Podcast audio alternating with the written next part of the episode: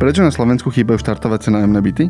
Ako a kedy sa zmení trh, ak sa podarí budovanie nájomných bytov naštartovať? O nájomnom bývaní sa budeme rozprávať s výkonným riaditeľom firmy Cresco Real Estate Janom Krnáčom. Tento diel Dobrého rána brand podporila spoločnosť Cresco Real Estate.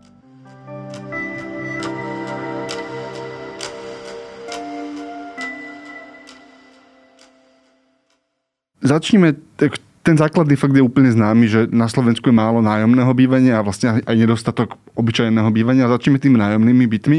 Prečo vlastne veľké developerské firmy nestávajú nájomné byty ako komerčný projekt, ktorý si ho postavia, prenajímajú a majú z toho dlhodobý príjem? Ono sa na to treba pozrieť z dvoch pohľadov. Jeden pohľad je pohľad zákazníka, ktorý teda uvažuje nad tým, že si vyrieši otázku bývania a má na to dva spôsoby. Buď si ten byt prenajme.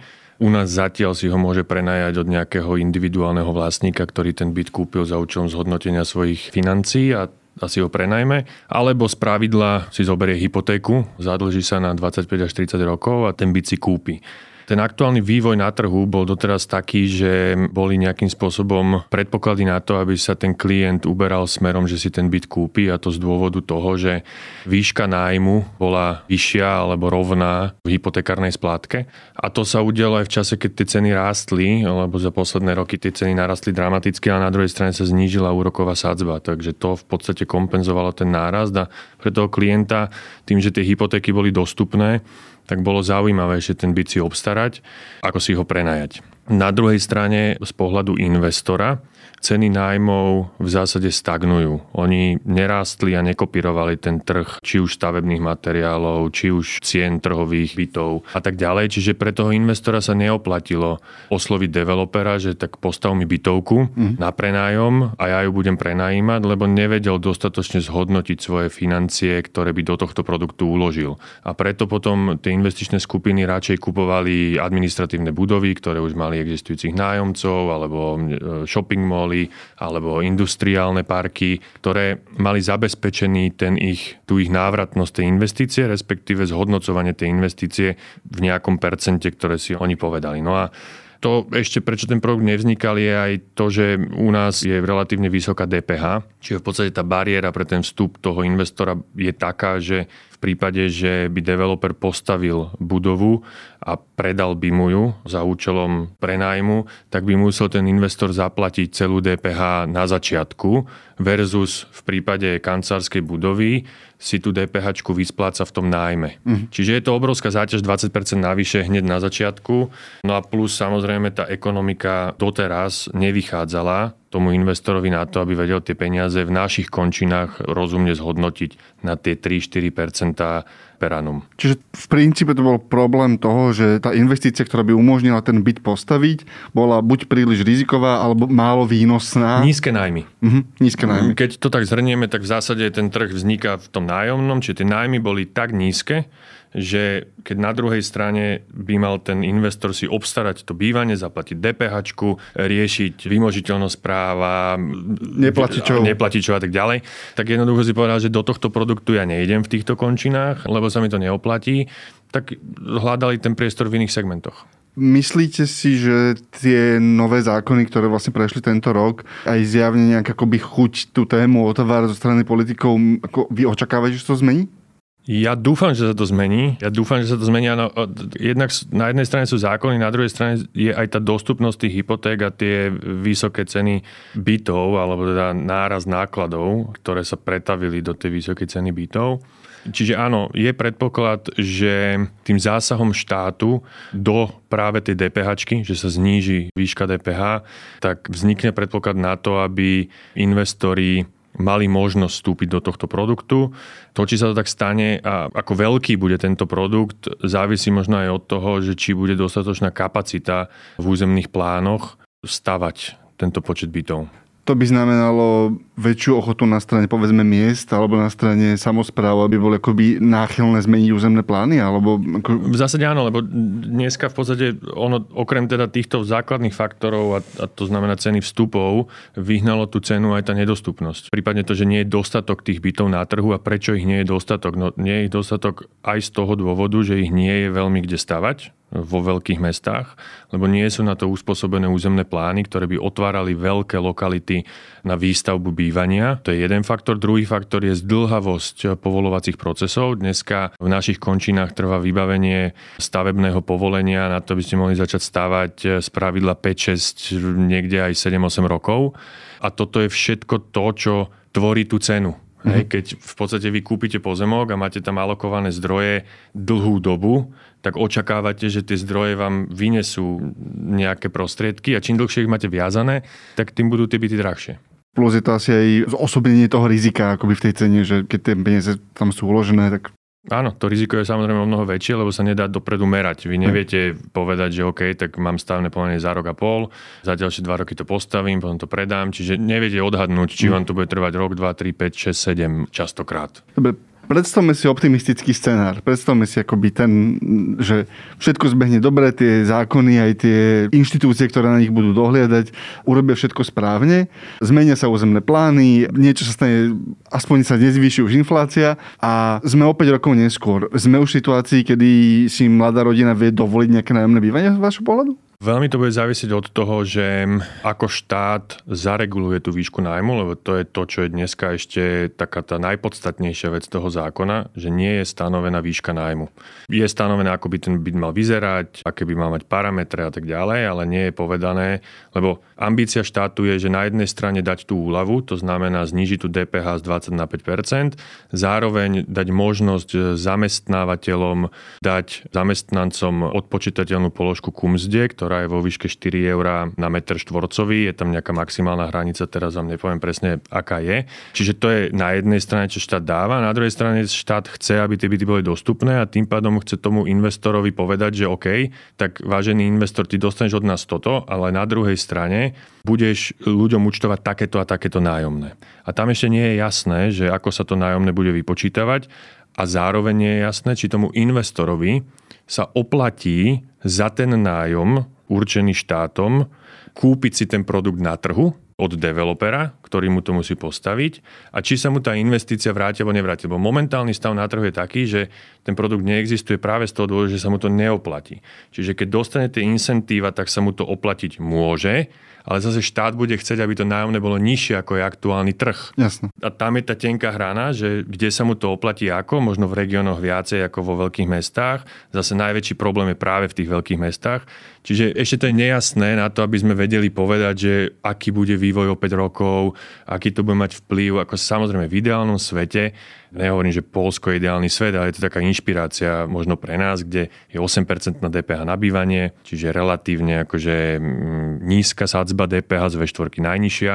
Tam sa v podstate udialo to, že Národná banka zvýšila úrokové sadzby, tým pádom sa hypotéky stali menej dostupné, tak ľudia automaticky si začínajú byty prenajímať. Dneska tam je vo výstavbe v pipelinoch 25 000 nájomných bytov, ktoré investori idú stavať, developeri pre investorov a ďalších 4 500 je aktuálne, ktoré sú v nájme a sú inštitucionalizované. Takže to je nejaký príklad, kde by sme sa mohli dostať, ale tam vybavíte stavné povolenie za rok a pol, tam zmeníte územný plán. Čiže ak sa dostaneme do toho režimu Poľska za to obdobie tých 5 rokov, tak je predpoklad, že ten trh vznikne a že bude fungovať a že už človek bude rozmýšľať, či si zoberie hypotéku a ako drahá tá hypotéka bude versus či si byt prenajme a tým pádom ostane viacej flexibilný, bude môcť kedykoľvek tú zmluvu vypovedať, prenajať si iný byt. Len zase tým, že je to štátom regulované, v Poľsku to nie je štátom regulované, tam má 8% DPH kdokoľvek. Aj ten, kto si kúpi byt na 30 rokov a zadlží sa, má rovnakú DPH-čku ako ten, čo si ju prenajme. Takže ak do toho štát zasiahne správne, tak to môže vzniknúť a verím tomu, že v budúcnosti tá nižšia DPH, nehovorím, že 5%, ale že aj na iný segment ako nájomný bude platiť. Lebo to by zvýšilo dostupnosť toho bývania. Áno, 20% je najviac z V4, ktoré máme. Každý podnikateľ si práve vo svojom segmente čo najnižšie daní. Samozrejme. A tak hovoríme o dostupnosti bývania a bavíme sa o bývaní. Takže... Jasné. Vy ste ale spomínali, že je nejaká predstava toho, ako by ten byt mal vyzerať. Akoby, že je nejaká hrubá definícia toho, že toto je ten nájomný byt. Myslíte si, ako človek, ktorý stavia byty a vidí do tých želaní zákazníkov, myslíte si, že tie byty budú akceptované na zákazníkmi? Že aha, toto je bývanie, ktoré si vyberiem?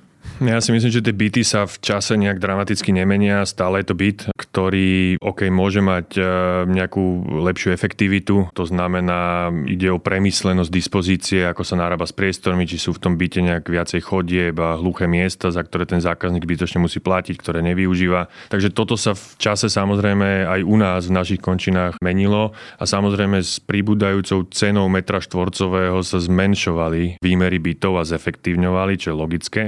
Ale že by sa nejak dramaticky líšil nájomný byt od normálneho bytu, to sa veľmi povedať nedá. Je pravda, že v nájomných bytovkách môžu byť extra nejaké služby pre tých nájomníkov, môžu mať nejaké spoločenské miestnosti, kde sa budú stretávať, môžu mať nejaké spoločné práčovne, prípadne nejaké detské ihriska, športoviska vonku, ale na druhej strane sa za to budú musieť zaplatiť, čiže potom aj tie prevádzkové náklady na prevádzku takýchto zariadení pôjdu hore.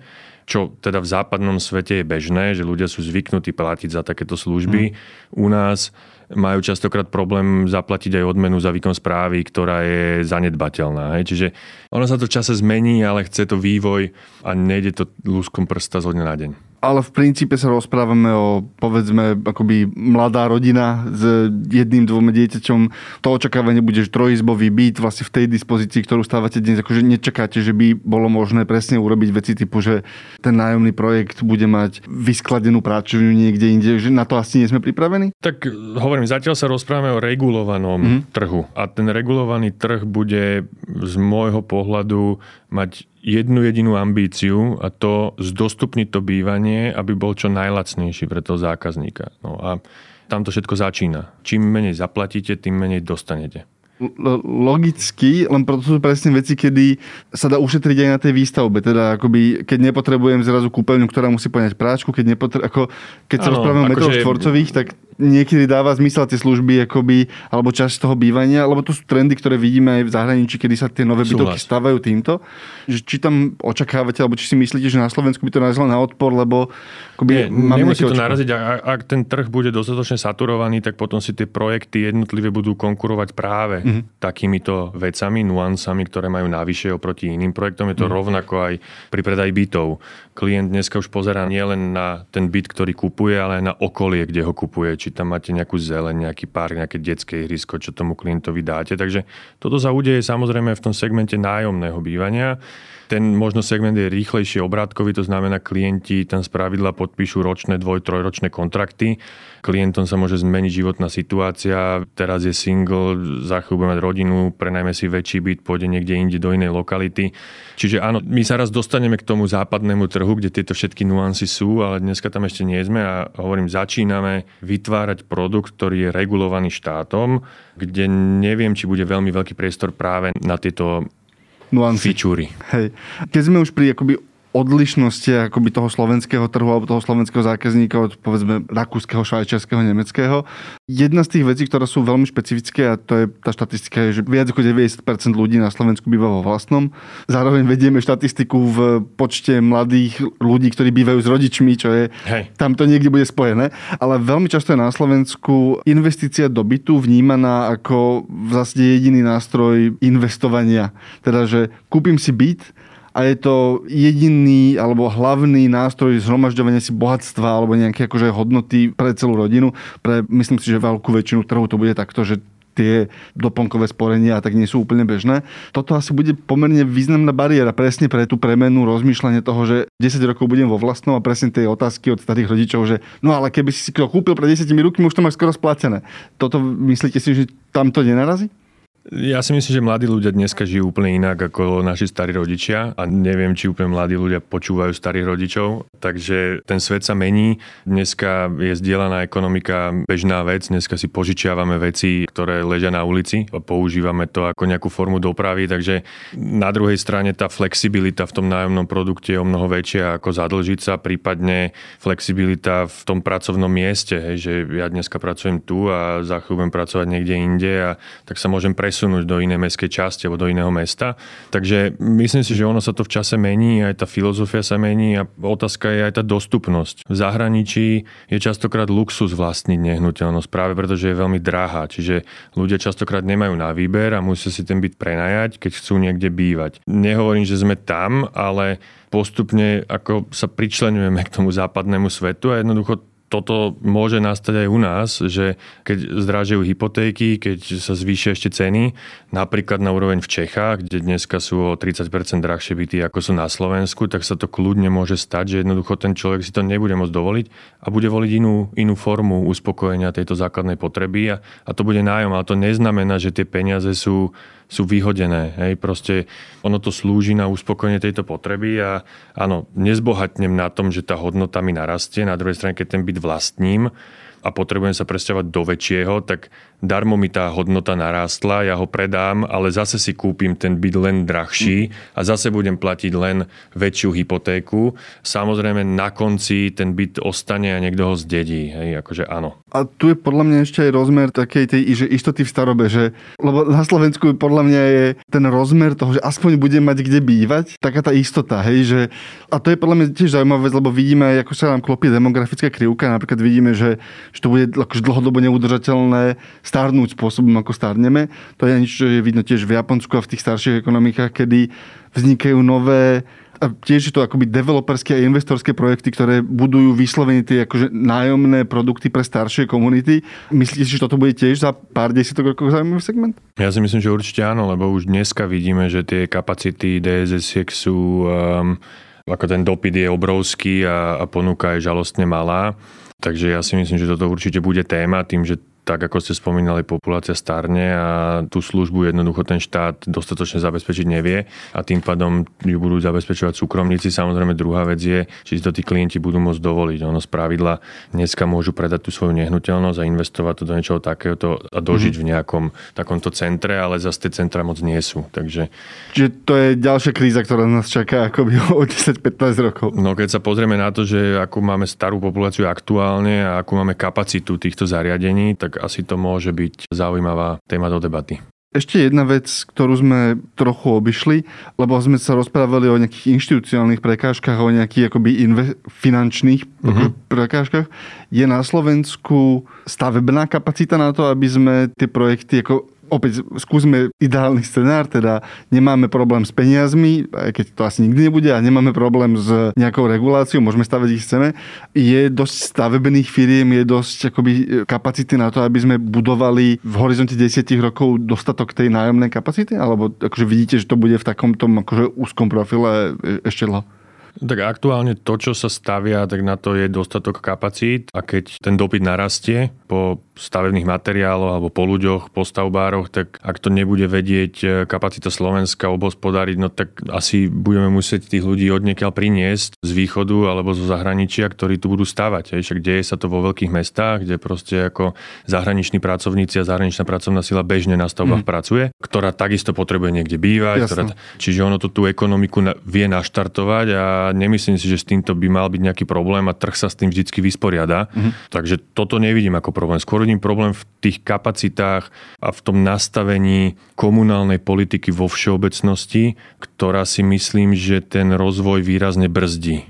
Ale tá zase aj odráža nejaké nastavenie tých ľudí, ktorí tam žijú. Akoby, súhlasím, ale tak akože to je o tej filozofii, že či máme nejakú víziu, že chceme zahusťovať mesto, aby ľudia mali kde bývať a nevytvárať, nevytláčať tých ľudí do satelitov, aby sme potom nezaťažovali dopravu a tak ďalej a tak ďalej. Čiže to je zvlášť téma, o ktorej môžeme veľa diskutovať, ale áno, ten mindset asi kopíruje mindset ľudí, že ja už teda niekde bývam, tak vedľa mňa nech už nikto nebýva, nech sa tu hlavne nestavia a nech mám kľud a pokoj a tu chodím venčiť psa na trávu, tak čo mi tu chcete stavať?